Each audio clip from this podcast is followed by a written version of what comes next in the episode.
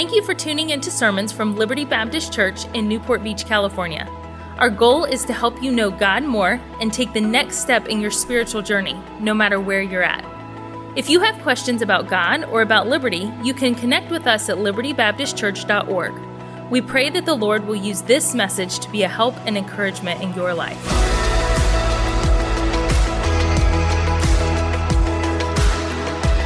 Give your Bibles, we're going to be in Genesis 20 this morning, Genesis chapter number 20, continuing in our series, verse by verse, the book of Genesis.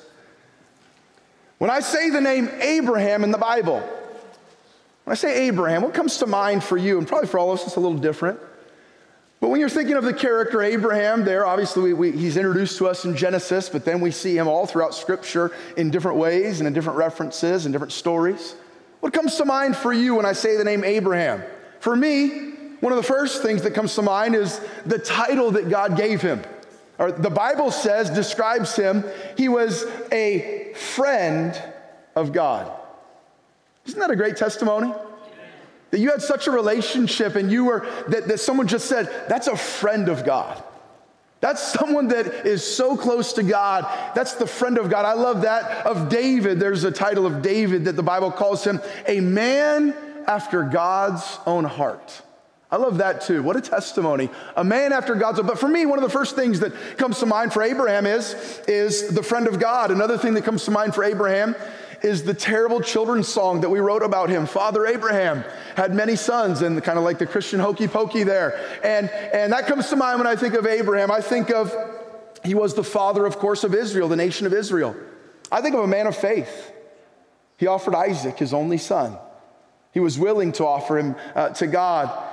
And, and in the Hall of Faith chapter, we call it the Hall of Faith, kind of like the Hall of Fame. Hebrews 11 in the New Testament, there's what, what is often referred to as the Hall of Faith. And it lists all of these great characters of faith throughout Scripture kind of this hall of fame, if you will, of people that displayed amazing faith. And did you know that in Hebrews 11, that hall of faith chapter, more verses, more, more, uh, more word count is given to Abraham than any other character in all of Scripture in the hall of faith chapter? He, he, gets, the, he gets the most press time in Hebrews 11. What an amazing man. Uh, a man that received a great promise from God uh, that God would make of him a great nation, and that all the nations of the earth would be blessed because of his family. And by the way, that promise is still coming true and to fruition today as Jesus Christ came through the bloodline of Abraham. Most of Genesis is written about his life and God's blessings upon him. The Bible has so much good and so much praise for Abraham. But do you know what I love about the Bible?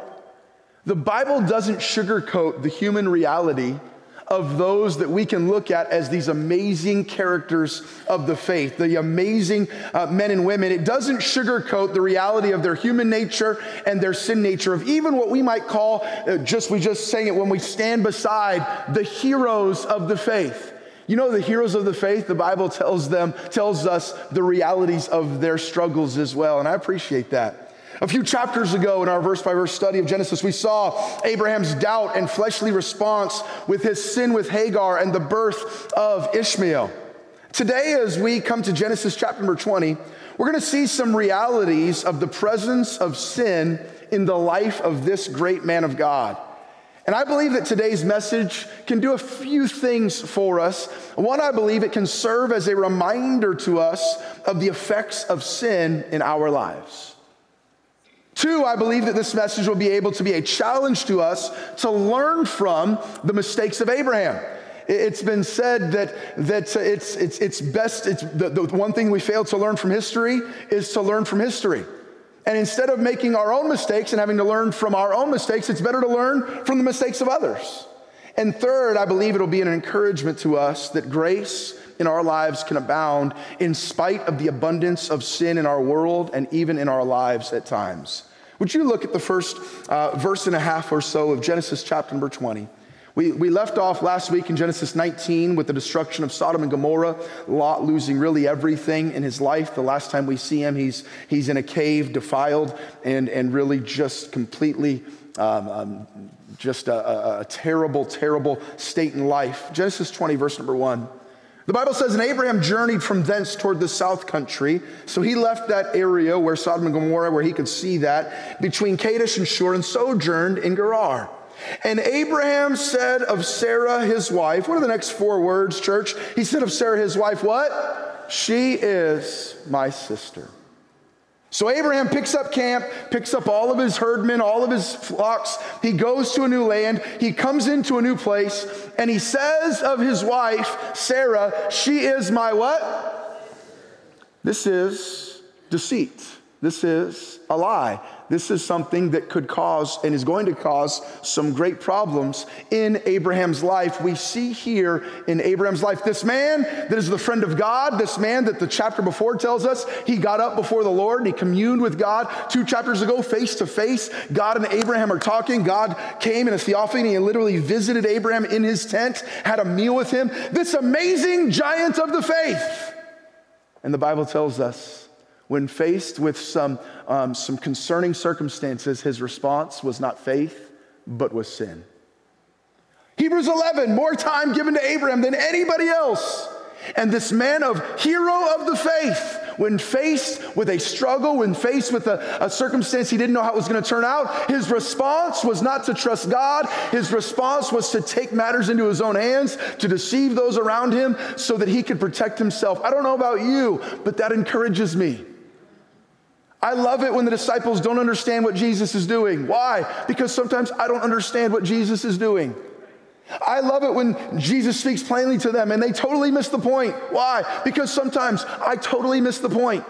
And it gives me encouragement, it gives me strength, it gives me faith that if God can use them in spite of them, God can use me in spite of me. This morning, we're going to look at eight realities of sin. We see in chapter 20, really the entire chapter is dedicated to the lapse or the sin of Abraham in his life. And we're going to see eight realities of sin. Again, this doesn't sound like the most happy, exciting title, but I believe as we see these, one, there'll be a challenge to us, two, there'll be a reminder to us, but three, there'll be an encouragement to us in our lives to learn from these mistakes. Number one, what do I see here in the first uh, verse and a half? I see number one that sin affects affects all of us. Do you ever feel like it affects you more than the others, people around you? Here's the reality don't you ever come to church and you look around and say, man, they've got it together and they've got it figured out and their life's going good, and what's wrong with me? Anybody ever feel that way? My life is not quite, I don't have this figured out, and I don't have that, and I struggle with this, and I woke up there, and I messed that up, and I opened my mouth there where I shouldn't have, and I mishandled that. And anybody ever feel like you're the only one that is struggling along this way? Social media kind of exacerbates that in our lives. Why? Because on social media, what do we see? On social media, we see everyone's highlight reels while we're living our blooper filled realities. Right? So we look at our lives, we look at social media, and we're like, man, they got a great life. That they've got, they've got a great marriage, they've got a great family, everything's good. And we look at our lives, and sometimes we feel like, what's wrong with me? And I'm not against, uh, you know, sharing good things and, and, rejoicing and all of that on social media, whatever. Often I'll, I'll go to maybe a preacher's meeting or a conference or a seminar somewhere where there's other folks in ministry that are there, and they'll say things like, Man, it looks like it's really exciting. Some great things are happening there at Liberty. Man, it looks like God's really working in Newport. And by the way, I always say He is. It's an amazing place with amazing people. But here's what I also say I also say, Well, we only share the highlights on social media. I don't get on social media and say, just got the worst email from a person I've ever received. Just met with somebody that was completely unreasonable, not using logic at all. Did, did, did, I don't go on, know, here's a picture of the person that just left our church mad. I'm not posting that on social media. And so I say that to other pastors. Why? To remind them, yes, it's amazing what God's doing, but it's not a perfect place because it's filled with an imperfect, imperfect pastor and imperfect people. Man, God's really working at Newport Christian School, and He is. And I love what God's doing. But why do I say that? Because if we're not careful, the Bible says comparing yourselves among yourselves, you're not wise. If you're not careful, you look around and you get discouraged, or maybe you read the Bible and you say, Man, God can use Abraham, and God can use Moses, and God can use Paul, and God can use David, and God can use Aaron, and God can use Matthew, and God can use Peter, and God can use John, but God can't use me. Those guys are superheroes of the faith, and I'm just normal old Ryan. But here's the reality and the encouragement to remind us that, that, that sin affects all of us. Even the one God chose to personally give the Abrahamic covenant to, to promise to give, make a great nation, to give him a miraculous son, that Jesus would come through his bloodline. Even that man struggled with doubt, struggled with fear, struggled with deceit, struggled with sin. Now, this is not an encouragement, so cool, I guess keep struggling with sin. No, but it is an encouragement that if you are struggling with sin, don't, don't give, give up on yourself. Sin affects all of us, it affects all of us. This chapter reminds us that even the man that God chose to establish the nation of Israel would be used to bring Christ in this, into this world was a man of like passions as we. As the songwriter penned, once again, I faced Satan this morning and I battled him all the day long. Do you ever feel that way? We all struggle with our sin nature. What did Paul say? Paul said, I die daily. He was talking about a spiritual life. He mortified the flesh. Every morning he woke up and he said, God, help me to die to my flesh and to live to your spirit. Why did Paul have to do that daily? Could it be that maybe he struggled with his flesh every day? Could it be that the great apostle Paul, that wrote more books of the Bible than anybody else, every morning he woke up, he struggled with the apostle Paul? What does he say in another, in another uh, passage in the New Testament, one of the letters that he wrote? He said, I'm paraphrasing here, he said, All the things I want to do, I, I really want to live right, I want to live for God, I want to do right, those are the things I don't do.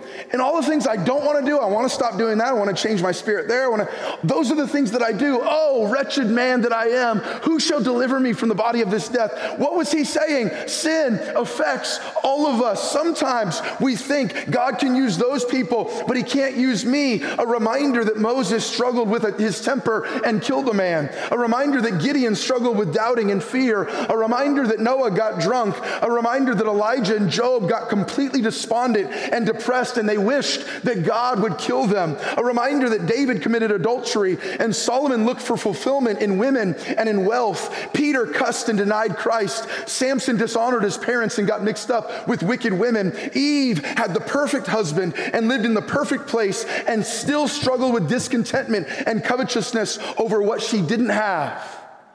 I can keep going over the characters of the Bible. The reality is, we all struggle with the realities of this fallen world. Which reminds me, speaking of Eve, why did Adam and Eve have the perfect marriage? Because Adam didn't have a mother in law. and Eve didn't have to hear how good of a cook Adam's mom was. Here's the reality. Here's the reality. All of us, sin affects all of us. Don't get discouraged because you're battling sin. You should be concerned when you stop battling sin and you let it have victory in your life. If we have no sin, we deceive ourselves and the truth is not in us, the Bible says. It affects all of us, even Father Abraham. What's another reality of sin? Number two, sin hurts those around us. Sin hurts those around us. Look at verse number two, the second half of verse number two. So she said, She is my sister. And what does it say? And Abimelech, king of Gerar, sent and took Sarah.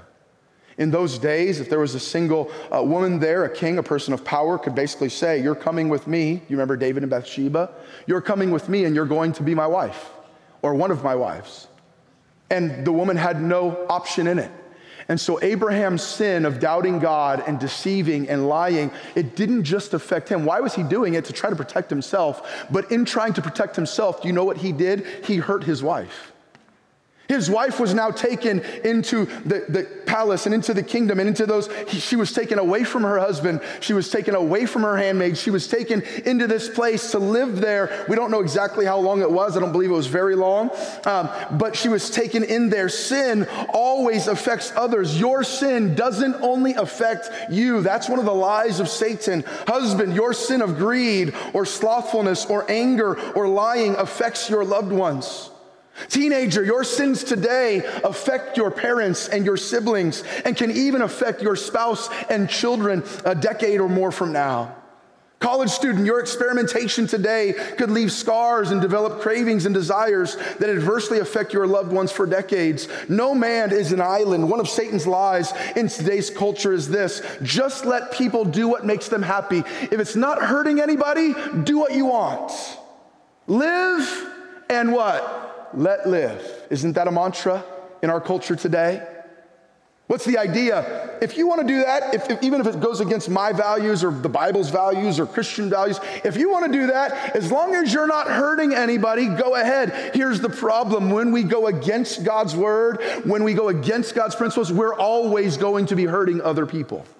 Whether we see it or not, whether we believe it or not, we are always going to be hurting other people. Abraham's sin hurt him. Abraham's sin hurt Sarah. We're going to see in a little bit. Abraham's sin hurt Abimelech. Abraham's sin hurt Abimelech's servants. It hurt the ladies that lived in Abimelech's home. Look at verse 18, the last verse of the chapter. Genesis 20, verse number 18. For the Lord had fast closed up all the wombs of the house of Abimelech because of Sarah, Abraham's wife. So now all of the women that lived in this house are now barren and cannot conceive and bear a child because of Abraham's sin. These ladies that probably never even met Abraham, didn't know who Abraham was, Abraham's sin deeply and directly affected their lives. Sin always hurts those around us. Well, this is just for my pleasure.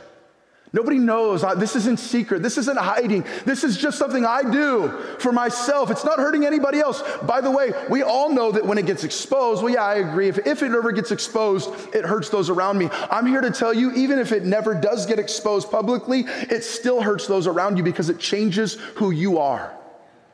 Even if I've counseled enough uh, marriages and families where they'll say, when something finally does get exposed, they'll say this I knew there was something I couldn't put my finger on it, but there was something wasn't right in our relationship. There was something here with my wife, or my wife here or there. Our communication wasn't what it once was. Our, our affection wasn't what it once was. I didn't know what it was. What are they saying? Even before I knew there was sin, sin was adversely affecting us.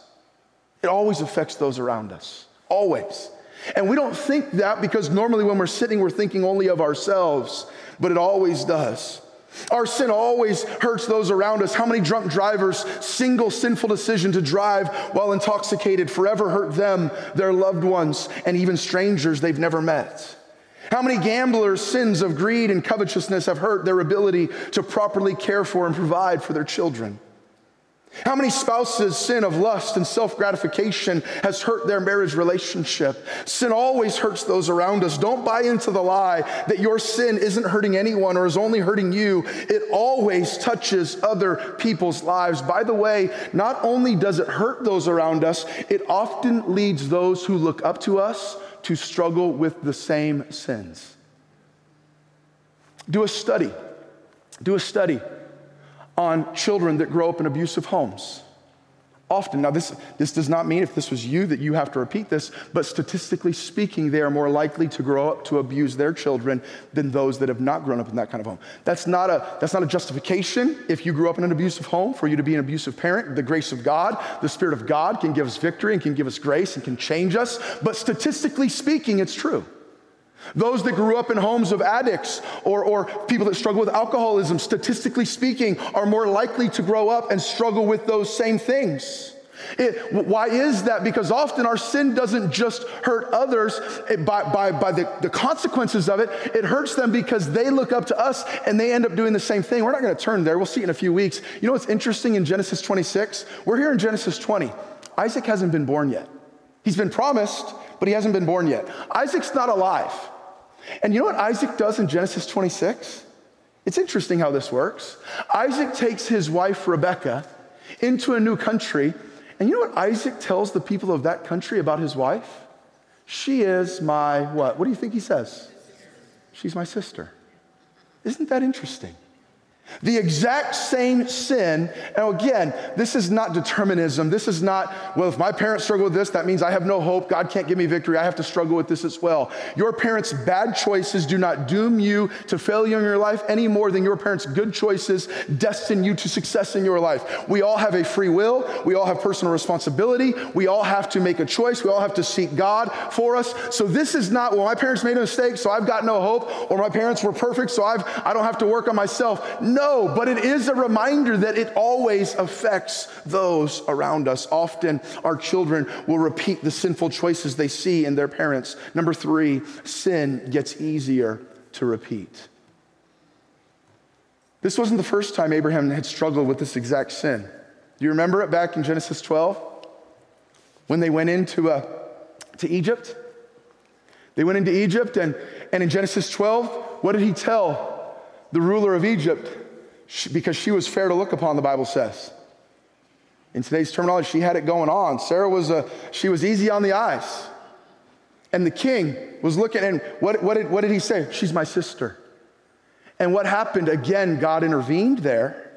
God intervened and said, well, actually, and they actually saw that she wasn't his sister. If you read the passage, that they were like, that's not how you treat your sister, and so that must not be his sister. And he said, Why would you tell us this?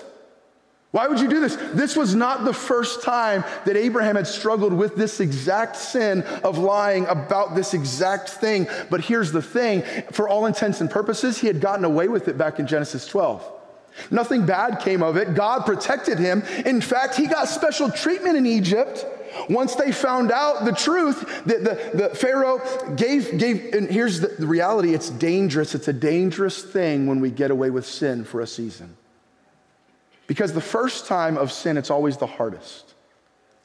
It's always the hardest to bring ourselves to commit that sin the first time. But the second time, it gets a little easier. And the third time, it gets even easier. And the fourth time, you've gotten away with it. There's been no repercussions. It's become a part of your life. You've actually enjoyed the pleasures of sin for a season. By the way, sin brings pleasure. There's some really good stuff that comes along with sin for a period of time. So you've enjoyed the good and you haven't tasted the bad. And so now all of a sudden, man, I'm getting away with it. I'm having my cake and I'm eating it too. I want more of that. And if you're not careful, it becomes a way of life. Look at verse number 13. Look what the Bible says in verse number 13. After the sin got caught, look at what Abraham says. It came to pass, he's, he's talking to the king of Gerar. It came to pass when God caused me to wander from my father's house that I said unto her, unto my wife Sarah, This is thy kindness which thou shalt show unto me. Look at this. At every place whither we shall come, say of me, He is my brother. This wasn't just going to be a one or two time thing for Abraham. This this act of sin was going to be a lifestyle. It always gets easier to repeat. The roots get deeper. What's easier to pull, a tiny weed, a bigger weed, or a weed that's been growing for years? It's always easiest to pull it out by the roots, and the longer you let it grow, you've got to dig and make a big hole, and it gets harder and harder and harder. Sin is always gets easier to repeat. And so I ask you this morning, what sin is gaining a stronghold in your life? You've been getting away with it. The way you've treated a family member, the, the, the, the way that you've been dishonest at work, the attitude toward other people, a, a spirit of self gratification. It's getting easier and easier to commit. I want to say to you, as the Bible says to all of us, be sober, be serious, be vigilant. Your adversary, the devil, as a roaring lion, walketh about seeking whom he may devour. The end of that, be sure, the Bible says, your sins will find you out. The Bible says this the wages of sin is death. Lust, when it is conceived, bringeth forth sin. It starts as a thought, it starts as a desire, turns into an action. Sin, when it is finished, when there's been a pattern of it, when it, when it stays in our life unchecked, when it is finished, bringeth forth death. Maybe not today, and maybe not tomorrow, and maybe not for a week or a month month or a year, but payday is coming. The Bible says, Be not deceived. God is not mocked. Whatsoever man soweth, that shall he also reap. It gets easier to repeat. Be careful of the carnality that you get comfortable with. We get comfortable with certain pet sins in our lives, and all of a sudden we just start to justify them. We just start to think that I can, I can get along with this. The writer of Hebrews challenges us. He says to lay aside the sin that easily besets us, gets us off track. It's, it's the one that we come back to in our lives. For all of us, I believe the Bible teaches there are certain sins that are a greater temptation than others. That sin that we often return to even if we don't want to. The more we indulge in that and the more we give place to the devil in that area, the easier it is to repeat it and the more it becomes a lifestyle.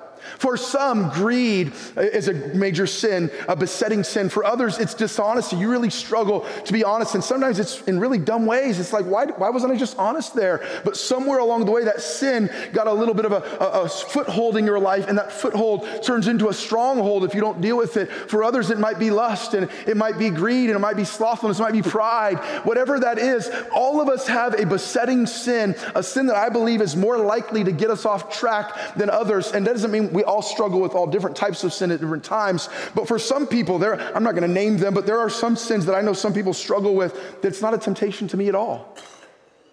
I, Satan can't get, he could, but it, it, it, he's, it's not as easy for him to get victory in that area of my life. It's not, it's not a temptation. But you know, there are other areas that are a temptation to me that might not be a temptation to you.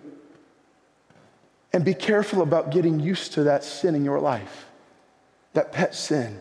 That sin that you allow and do not deal with or repent from will come back stronger and more often. Number four, sin always grows. It always grows. Look at verse number three. Well, back in Genesis 12, and we're not going to go there. You can go there this week if you like. Genesis 12, do you know who was involved in the sin? Abraham. Abraham was involved in the sin. Look at verse number three. Let's see who's involved in it this time. But God came to Abimelech in a dream by night and said to him, Behold, thou art but a dead man. That's not a very happy dream. For the woman, woman which thou hast taken, for she is a man's wife. But Abimelech had not come near her. They had not had any physical interaction. And he said, Lord, wilt thou slay also a righteous nation? I've not done anything wrong. Verse 5 Said he not unto me, She is my sister? Isn't he the one that sinned? I didn't sin. He told me that was his sister. I, I just believed this man. And then look at the end of verse 5. And she, even she herself, said, He is my brother. In the integrity of my heart and innocency of my hands have I done this. In chapter 12, Abraham was the one who had lied. Now he had involved others. He had his wife lying with him. Sin never stops in its infant stages, it always needs more, it always progresses, it's never satisfied. That sin that, that pleased our flesh in the, in the beginning is not enough a week or two or three or a month or two or three. It's got to be more. That thing we got away with there, it grows. What we need to, to, to satisfy that, we need more more of that. It's got to get bigger and stronger and more frequent and more often and involve more people. Sin is never satisfied. The flesh is never satisfied. Never. Well, if I just get that, then that'll be the last time that I do that. That'll be the last time that I steal that. That'll be the last time that I lie about that. That'll be the last time that I view that. That'll be the last time I get involved with that person. That'll be the last time. Sin is never satisfied, it always grows. It started with Abraham in chapter 12. It grew to his wife. And by the way, not only did it grow in who it involved, but it was going to grow in frequency. Remember verse 13? Everywhere we go, we're going to do this. This isn't a one time thing, this is a lifestyle. Number five, sin hurts our testimony and our witness. Verse number six. And God said unto him in a dream, Yea, I know that thou didst this in the integrity of thy heart. I just want to stop here and say this. This is a wicked king that is not, a, not someone following God. And he's the one showing integrity and innocence and righteousness. God says, I know you, were, you didn't do anything wrong. What a terrible witness and testimony that the friend of God is the one living like an unbeliever, while the unbeliever is the one living like a believer. I know you did this, God said, for I also withheld thee from sinning against thee, I, me. I kept you from doing something wrong that you wouldn't have known. Therefore suffered I thee not to touch her. Now therefore restore the man his wife, for he is a prophet. Look at that. What a, what a terrible testimony. He's one of my preachers. And he shall pray for thee. He shall pray for me. He, he almost got me killed.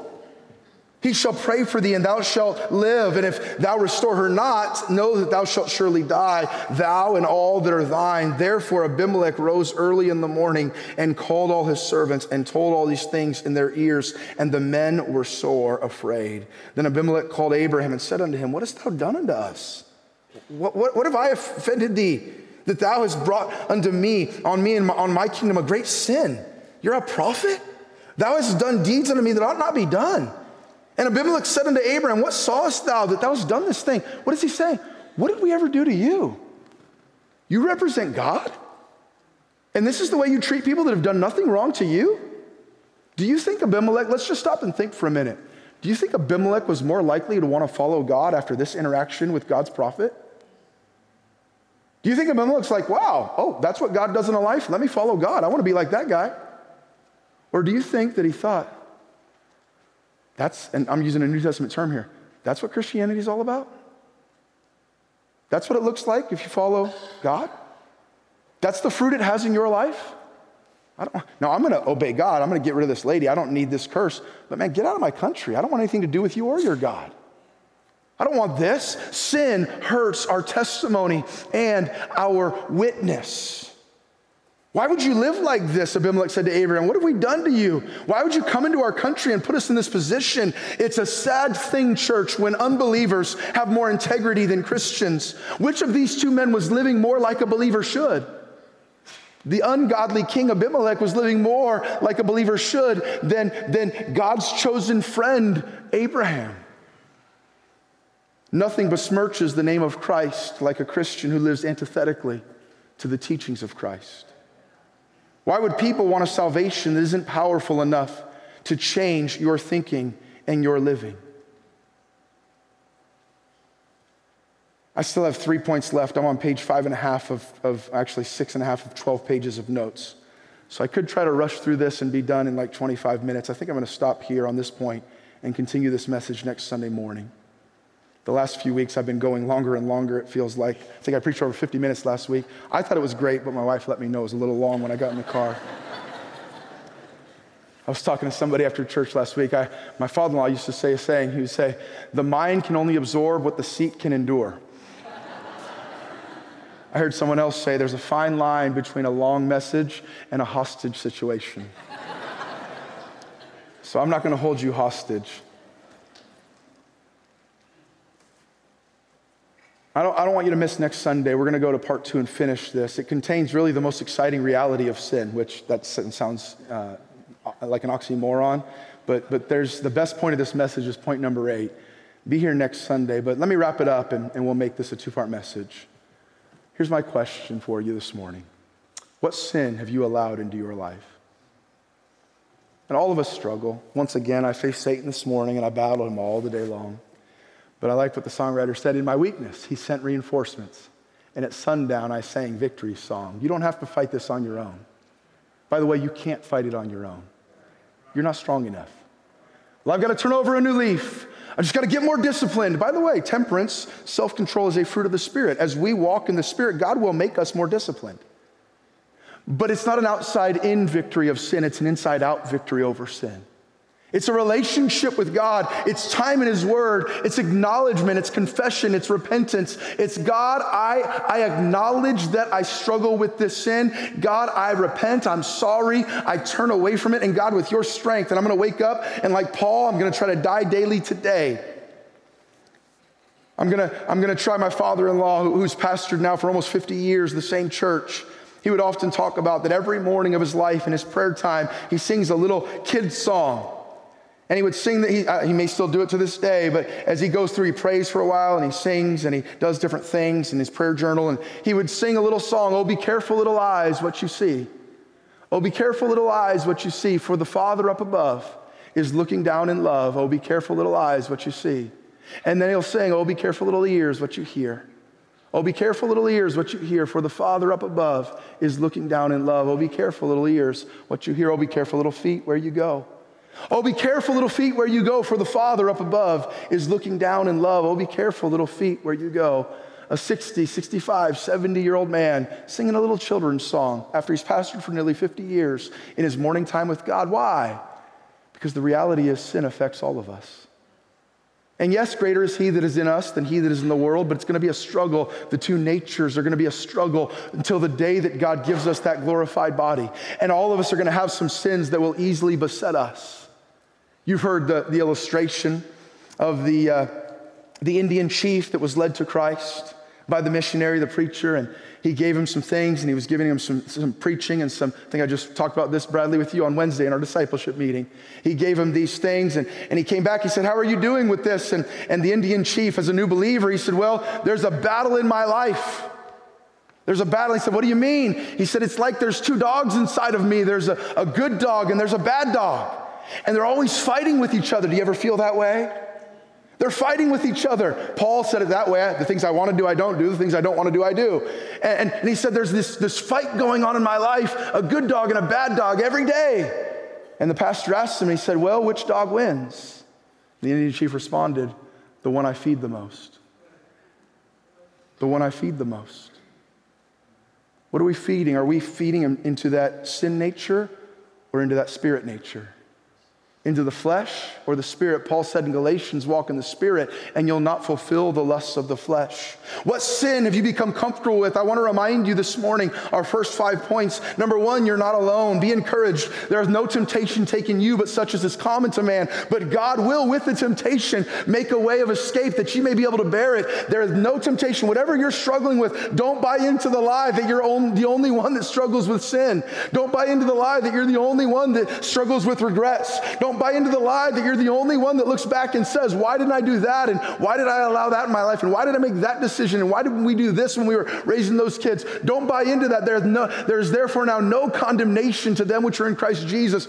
Don't let Satan cause you to continually analyze your past because if you do, it will paralyze your future. But remind yourself, we all struggle with sin, but if you're saved, if you know Christ is Savior, the Bible says that He's taken our sins past, present, and future, and He nailed them to the cross, blotting out the ordinances thereof. He wiped them away. Yes, sin affects all of us, but don't sit there and wallow in your despair and in your regrets. Go run to the cross, flee to Christ, and, and let Him remind you of His mercy and His grace and His love and forgiveness, and then walk in the Spirit that you'll not fulfill the lust of the flesh.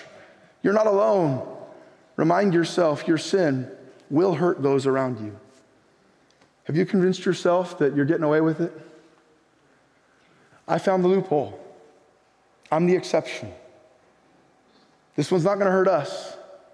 Probably already is. Sin gets easier to repeat the more comfortable you get doing it. Resist the devil and he'll flee from you. Don't lay down and die. Well, it's just too hard. I've tried too many times. Get into God's word. You don't need to turn over a new leaf. Get into God's word. That, that sin you're struggling with, why don't you start doing a Bible study on that topic? Why don't you write down on a three by five card a couple of words? You struggle with your anger? Write down a, a couple of verses that deal with anger. The Bible talks about an angry man. He that has, no rule over his own spirit is like a city that is broken down and without walls. It's a city that's open to the attacks of the devil. Uh, God, would you give me the strength today when I'm struggling with that? Would you bring that verse to mind? Memorize a verse, read about it, bring a, bring a friend into your life, bring an accountability partner in. We don't believe you have to confess your sins to another Christian or to a priest or a pastor to get forgiveness, but the Bible does say it's a good thing at times to confess your faults one to another. That thing that you struggle with in your life, bring somebody in that maybe has more wisdom, has more, maybe more victory in that area, and let them walk through there. There's a pastor uh, that we support, a church planter over in the LA area. He's preached here before, AJ Harold. I heard him say, and he said this in a men's meeting. I don't believe I, it would be wrong. I heard him say it in a church. He said, as a younger man, I really struggled with pornography. And he said, I have two accountability partners. One's my dad, and another as either another pastor or another Christian man. This is a pastor of a church. And he said, every day we text each other and say, Did you look at anything today you shouldn't have? My dad texts me and I text him. What is that? That's a man that realizes, he realizes the reality of sin it's going to hurt me. I've got to run to the cross. I need God's help. I need God's spirit. I need God's word. And I need godly people around me with that thing that I struggle with. Sin gets easier to repeat, sin always grows. Like a destructive weed or a wild animal, you're not going to be able to contain it or control it. It's not humanly possible. What starts as a toehold turns into a foothold and eventually becomes a stronghold. We saw that with Samson, didn't we? The strength of the attacks on his life because of his sin only continued to increase until eventually he was in complete bondage. And then we saw fifth, sin hurts our testimony and our witness. God wants us to be a peculiar people, church. Peculiar doesn't mean strange. It's, that's, not, that's not the root word of that verse that's translated peculiar. Doesn't mean a bunch of weirdos. Well, we're just supposed to be weirdos. That's not what it means. Peculiar means unique, set apart, different. God wants us to be a different people. Why? Because if we're not, it besmirches the name of Christ.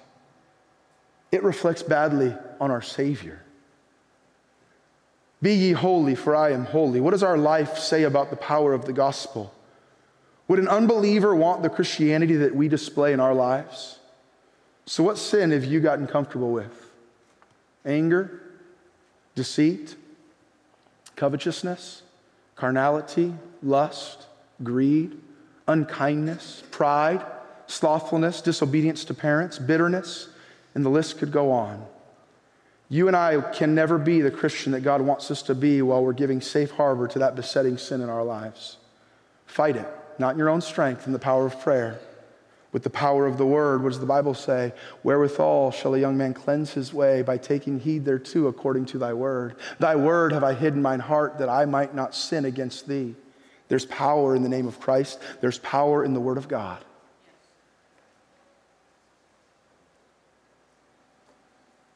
godly friends and influences. You're struggling with a certain sin, you might need to cut some certain people out of your life. Bible says of, of Amnon, Amnon had a desire, a carnal, a godless desire to take advantage of his half sister because she was beautiful. This is David's children. But the Bible says he couldn't bring himself to do it. You know what the Bible says? There are, there are four words, five words, that changed everything in his life, his sister's life, and his family says, But Amnon had a friend. He couldn't bring himself to commit this godless sin, but he had a friend that convinced him. The power of our influences greatly affect the power of our, our, our, our, our, um, our victory over sin or lack thereof. God can give you victory. We'll see that next Sunday as we finish the eight realities of sin. We've seen five of the eight in this passage. And the greatest reality I want you to leave with this morning is that no matter how strong sin is in your life, we have a stronger Savior who can give you victory. Not only can he, he wants to. Not only does he want to, he came to give you victory. I'm coming that they might have life and that they might have it more abundantly. He will give you victory. The question is, will you let him? Now, depending on how long you've let that pet sin grow, it might be tough. In fact, it will be tough. It might take some time but God can give us victory. We can walk in the spirit that will not fulfill the lust of the flesh. I've watched people through 23 years of vocational ministry. I've watched God give victory over every sin that you can imagine. There, greater is He that is in us than He that is in the world. But who are we going to feed the most, the flesh or the spirit? Today, maybe it's a wake up call for some of us. That sin we've just started to flirt with. That sin we've just given a little more time in our lives and in our minds and in our thoughts. That thing we've considered, or maybe we've dabbled in, or maybe we are even doing right now. And this is a wake up call. God, it hasn't blown up in my life yet, but it could. And God, before it ever gets there, would you help me to get victory? Would you help me to turn to you and to let you give me that victory? Thank you for listening to Messages from Liberty. Tune in next week for more Bible teaching or subscribe on iTunes to stay up to date with our current series.